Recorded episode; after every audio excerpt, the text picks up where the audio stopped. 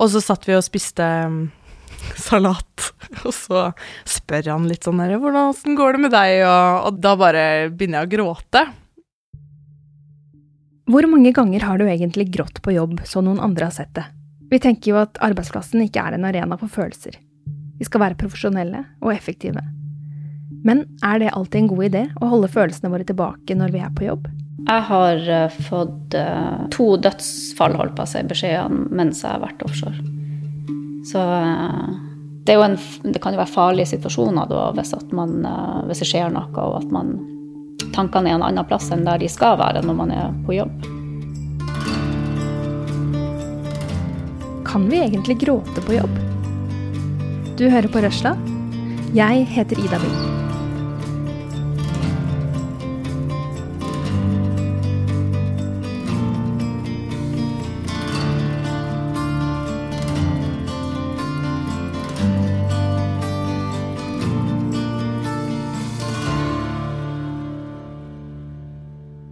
Husker det veldig godt. Jeg satt, det var i lunsjpausen, og da satt vi tre kollegaer på et sånn lite hobbyrom og hadde liksom en kaffe etter maten. Og så gikk jeg inn, det her er mange år siden, så da hadde vi ikke telefoner med oss. Så gikk jeg inn på PC-en som sto der, og så sjekka jeg Facebook. Og så hadde jeg fått en melding på Messenger der eh, ei venninne av meg fortalte meg at dattera som var syk, men hun hadde gått bort. Og det, altså, de, altså den jeg glemmer aldri liksom den følelsen og det sjokket jeg fikk. Men nå var jeg utrolig heldig da, for at jeg hadde faktisk hun mamma på samme plattform. Um, så hun gikk, hun jobba natt, og det her var da etter lunsj. Og jeg gikk rett og slett på lugaren og vekte henne. Så da fikk jeg liksom snakka, snakka om det og fikk en god klem. Og jeg fikk også snakka med de kollegaene mine som satt rundt meg der og da, liksom. Men det er klart det er en tøff beskjed å få. Det er veldig spesielt når det er unge folk, og, og barn, ikke minst. Så uh, jeg, blir, jeg, blir, aldri å glemme det. Det gjør jeg ikke. Jeg er veldig glad for at jeg har kommet hjem til den begravelsen, rett og slett.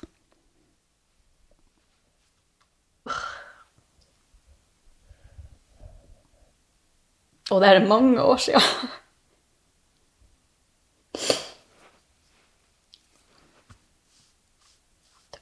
vi stoppe litt? Ja, bitte litt. Jeg møter Mona Borkamo hjemme i huset hennes utenfor Stavanger. Men halve året så bor hun ikke her. Da bor hun på jobb, ute på ulike plattformer i Nordsjøen. Etter tolv år så husker hun fortsatt godt dagen hun dro ut for aller første gang. Ja, det blir jeg aldri å glemme. For i og med at jeg har hatt både søster og mamma da, som, som har jobba ute, så har de alltid fortalt meg hvordan det er der. Så jeg trodde jeg var veldig godt forberedt på hvordan det var, men, men det går ikke an. Altså, det blir sånn det blir sånn sjokk over hvor stort det er, for det første, eh, og at det er så mange plattformer der ute i havet. Plutselig, når du drar ut med helikopter, så bare popper de opp liksom her og der. Jeg jobber i et forpleiningsfirma offshore uh, som renholder. Det, det, er som en hotelldrift. Eh, der du står liksom for, eh, for, mat og rom, egentlig. Og så renhold på hele, hele boligplattformen. Lugarene er veldig De fleste plassene så er de veldig små. altså Det er på en måte bare et lite rom med eh, ei seng, og så er det gjerne et lite bord eller en sånn pult uh, med en stol. Eh, gjerne en klappstol, for at det ikke er plass å ha der til vanlig. Eh, og så er det et bad, mm, dusj og toalett. That's it. så det, det, er liksom det, det, er veldig Jeg skal ikke si klaustrofobisk, men noen kan kanskje oppfatte det som, som det. Derfor er det veldig godt å ha de her oppholdsrommene å søke til, holdt på å si. At man ikke sitter på lugaren hele tida etter arbeidstid. Det blir som en liten landsby der ute, på en måte. Altså, det er sånn en egen, en, en egen verden, egentlig. Det er litt sånn uh, man bor og lever der i to uker. Og når du bor og jobber så tett, så ser du kollegaene dine på en litt annen måte, forklarer Mona. Mm, man merker jo, for du ser disse folkene hver dag, ikke sant. Uh, så jeg tror at uh, vi, spesielt vi i forpleininga kanskje, uh, og jeg vet ikke om det er spesielt for at vi er damer, men vi er kanskje litt mer oppmerksomme da. Eh, så vil man jo fange opp eh, hvis folk eh, kanskje ikke ser annerledes ut, men du, du, vil jo liksom kanskje se det i ansiktet eller eh, på måten de snakker på, eller at de kanskje ikke snakker, på en måte. Um, altså endring uh, i, i, den uh, vanlige væremåten. Uh, så jeg tror det, det, Egentlig så er det lett å, å, fange opp hvis noen ikke har det bra, eller hvis det har skjedd noe, eller fordi at for det første så jobber du tolv timer i lag, du jobber ikke bare syv og en halv, så du har liksom mye lengre arbeidsdag. Du sitter og spiser i lag under måltidene med arbeidskollegaene dine. Uh, og så har du kanskje at du sitter litt på, i oppholdsrommet på kvelden i lag. Så du har ganske mange timer i løpet av et døgn der du er med, med gruppa di, på en måte. Den tanken om at jobb ikke er et sted hvor du tar med følelser og privatlivet ditt, den forsvinner helt når du kommer offshore, forklarer Mona.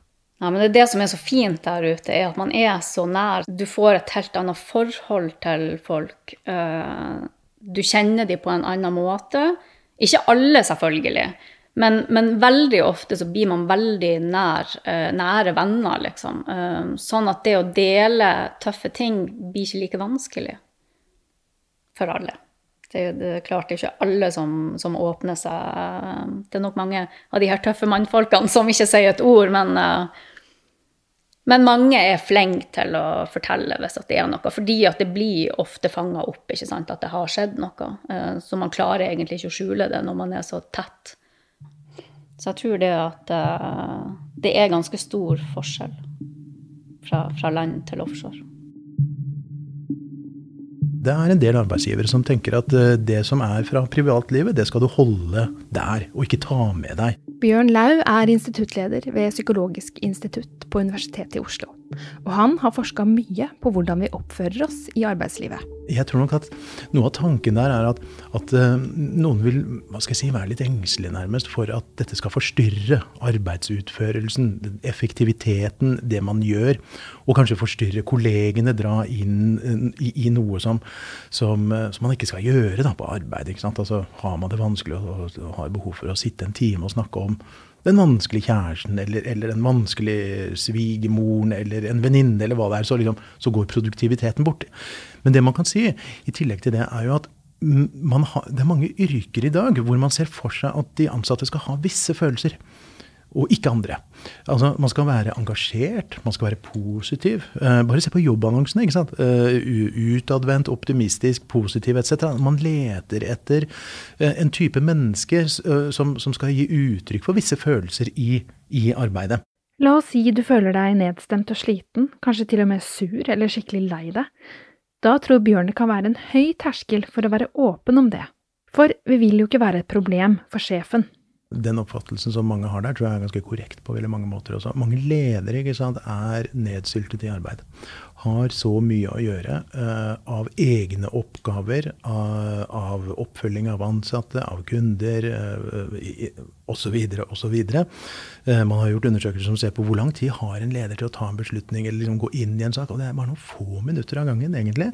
Og så dette, dette som vi nå er inne på, som krever litt mer tid til å finne litt mer ut av det. Eh, så, så, jeg tror det kan nok være da kanskje brysomt. Det kan være det ledere som tenker ah, skal jeg, skal jeg inn i dette, dette, her nå.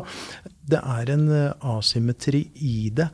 Eh, sånn at noen kanskje tenker at det ikke er lurt da, å vise akkurat den følelsen etc. For ikke kanskje bli sett på som brysom eller inkompetent eller hva det nå måtte være. Eh, I andre sammenhenger så ser vi jo det at, eh, at, at, noen synes noe er vanskelig med tanke på hva kollegene måtte gi uttrykk for. Hva vil de tro om meg nå? Hei! Det er hyggelig å se deg også. Går det bra? Vi er i Oslo sentrum, inne i et kontorbygg hvor flere norske avisredaksjoner holder til, bl.a. Dagsavisen. Der er Selma Moren debattansvarlig. Det bygger seg opp, sånn at jeg begynner å gråte f.eks. etter en uke med mye innebygd kokpress på innsiden. Jeg tror det er mange kollegaer som har sett meg gråte, f.eks. De trenger ikke å kjenne meg godt for å ha sett det. Eh, folk, hvis jeg er stressa, så vet folk at jeg er stressa. Da gir jeg uttrykk for det. Eh, jeg husker veldig godt eh, da jeg starta å jobbe i Dagsavisen så fikk jeg veldig mange oppgaver på en gang. Og var, jeg følte meg sånn ekstremt overvelda. Og da er ikke jeg typen som på en måte bare later som jeg har kontroll. Da sier jeg bare sånn Jeg er dritredd for å fucke opp dette. Og da husker jeg at hun som var sjefen min, hadde ansatt meg. Hun dro på ferie, og da har hun fortalt meg ettertid at hun var litt nervøs når hun dro på den ferien. For hun var stakkars Helma, hun er dritstressa. Så det at eh, det er liksom den derre Jeg gir nok uttrykk for liksom selvtvil og sånne ting. Um, og jeg tenker at det egentlig er ganske greit å gjøre når du begynner en jobb, at du kan si sånn da er det litt mye for meg, istedenfor Jeg har kanskje litt imot de som på en måte skal late som de kan alt, og som at de har full kontroll, og så på innsiden så bare er de liksom et vrak. For jeg tror ikke det er bra for verken liksom arbeidsstedet eller den som jobber, da. Og det tenker jeg bare Det er jo også en profesjonalitet i å kunne liksom være åpen med sin nærmeste leder om uh, hva som foregår. Det å vise seg sårbar i sin rolle på jobb, det kan være positivt, mener Selma. Det kan styrke forholdet til sjefen, og det kan gi varige vennskap, noe hun selv fikk erfare. Kollega Lars West Johnsen, som er politisk redaktør i Dagsavisen, ble nemlig grunnen til at hun i det hele tatt kom seg på jobb i en krevende periode. Jeg var relativt ny i jobben min i Dagsavisen, og så hadde jeg blitt uh, dumpa. Uh, og så var det veldig sånn vondt brudd, så det var sånn type ting at jeg liksom Jeg sov ikke, jeg spiste ikke, jeg så helt jævlig ut når jeg kom på jobb, liksom. Uh, det var på en måte veldig sånn åpenbart, følte jeg, at noe hadde skjedd. Men så må man jo liksom bare ta seg sammen og, og jobbe, da. Så da var det liksom Gikk på do og hadde noen sammenbrudd, og så gikk og skrev litt videre og liksom sånn. Jeg, for jeg ville jo ikke at noen skulle, skulle liksom merke det, og jeg ville jo gjerne liksom være til stede og jobbe. Men da eh, så jo Lars det som eh, som bare tok meg inn på et rom en dag, og så sa han bare 'Du, hva er det som skjer?' på en måte. Og det var veldig veldig fint, for da hadde vi liksom uh, ganske fine samtaler, og jeg kunne Vi kunne plutselig ta en kaffe og bare snakke litt om det, og han liksom engasjerte seg litt i åssen det gikk med meg, og, og, da følte jeg på en måte at så lenge det var én som visste litt hva ståa var, hvis det plutselig skulle skjære seg skikkelig eller sånne ting, så var det veldig sånn godt å kunne At noen visste det, så, så slapp jeg på en måte å være så alene i det eh, på jobb, som jo er et sted man tilbringer veldig store deler av hverdagen i. Altså det er jo ikke bare et sted du stikker innom her og der. Vi bruker jo enorme timer av livet vårt der. Det var en veldig sånn viktig ting for meg, tror jeg, at, at han eh, At han og jeg ble kjent som mennesker også, og ikke bare som eh, kollegaer, da. Når du er der ute, så glemmer du litt eh, situasjonen på land, på en måte. Det er liksom det er to forskjellige verdener. Um, så man tenker ikke så veldig mye over det som Eller i hvert fall ikke jeg, da. Tenker ikke så mye over hva som skjer på land. Jeg klarer egentlig ikke å konsentrere meg om Hvis det er ting som skal skje når jeg kommer hjem igjen, eller hvis jeg skal arrangere noe sånt, så bruker jeg alltid å vente til jeg kommer hjem igjen. For da er jeg litt sånn da er jeg ferdig med den arbeidsperioden, og så kan jeg konsentrere meg fullt om det som skal skje framover hjemme. Men så hender det jo at livet på land innhenter de som sitter der ute i Nordsjøen, hundrevis av kilometer unna. Jeg har vært borti eh, en, eh, en der kona hadde en abort. Uh, og det er jo en sjokkbeskjed å få. Uh, så det, det, er liksom en sånn situasjon som jeg husker veldig godt. Liksom den reaksjonen der og da.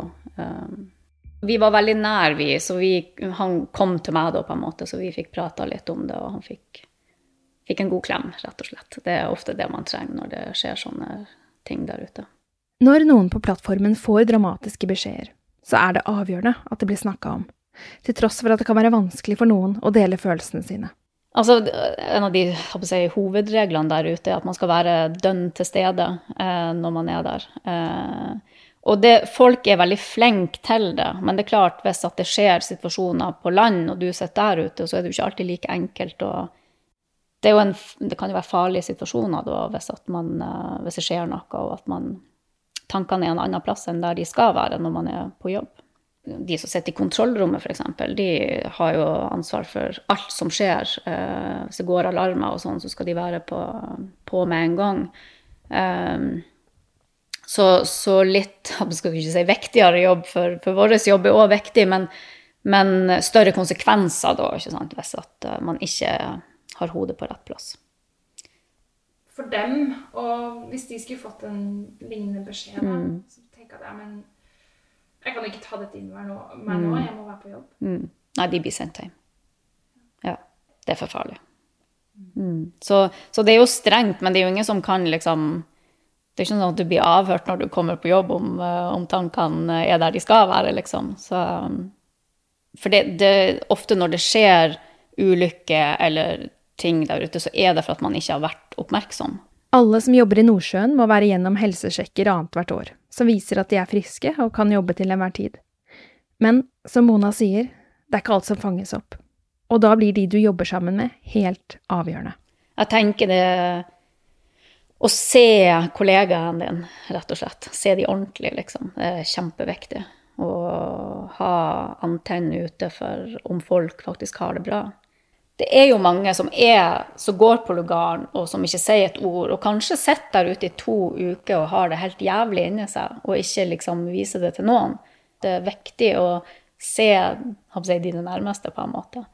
At man sørger for at alle har det bra, og kanskje um, tar det ekstra spørsmål med å spørre om liksom, går det bra med deg. Uh, for det, det, det, er viktig. For det er, det er um, Man er der ute isolert i to uker, så man har behov for å bli sett, på en måte.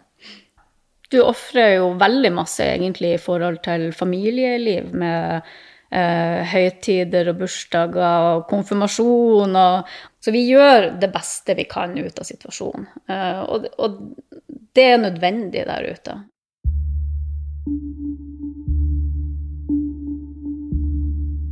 I hvert fall det som er klart, er at arbeidslivet nok eh, legger opp til at man bruker eh, følelsene sine. Gir uttrykk for følelser, men, men ikke hvilke som helst følelser. vet du. Det er overfor kunder, overfor pasienter, overfor kolleger. Det er jo sånn eh, noe som skal være preget av et sånn positivt driv.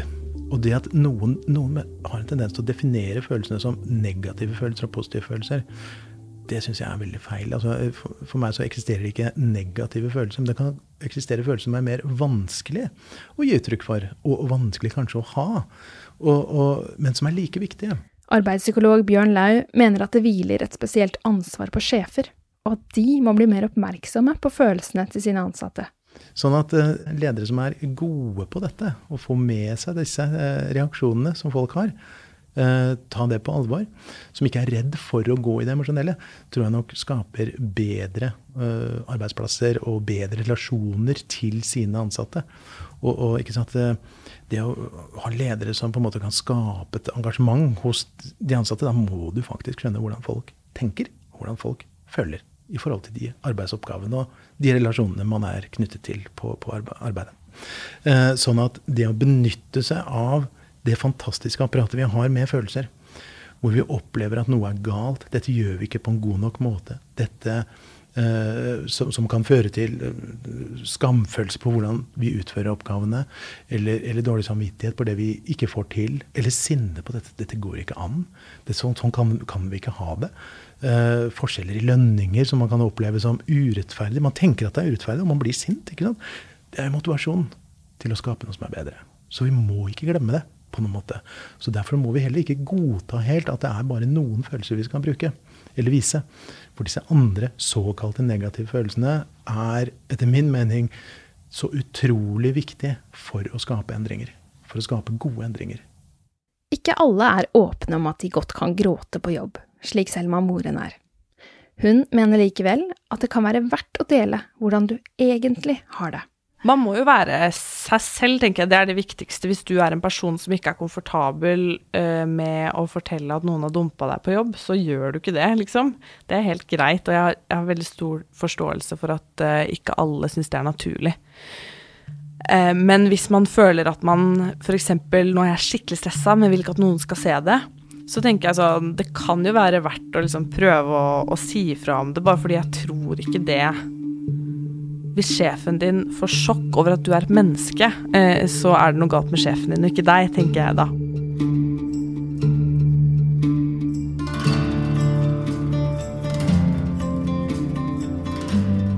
Du har nå hørt en episode av Røsla, en podkast fra Fri fagbevegelse. Musikken vår den er laget av David Ashok Ramani og Hans Kristen Hylve. Tore Rysdalsnes er ansvarlig redaktør, og jeg heter Ida Bing.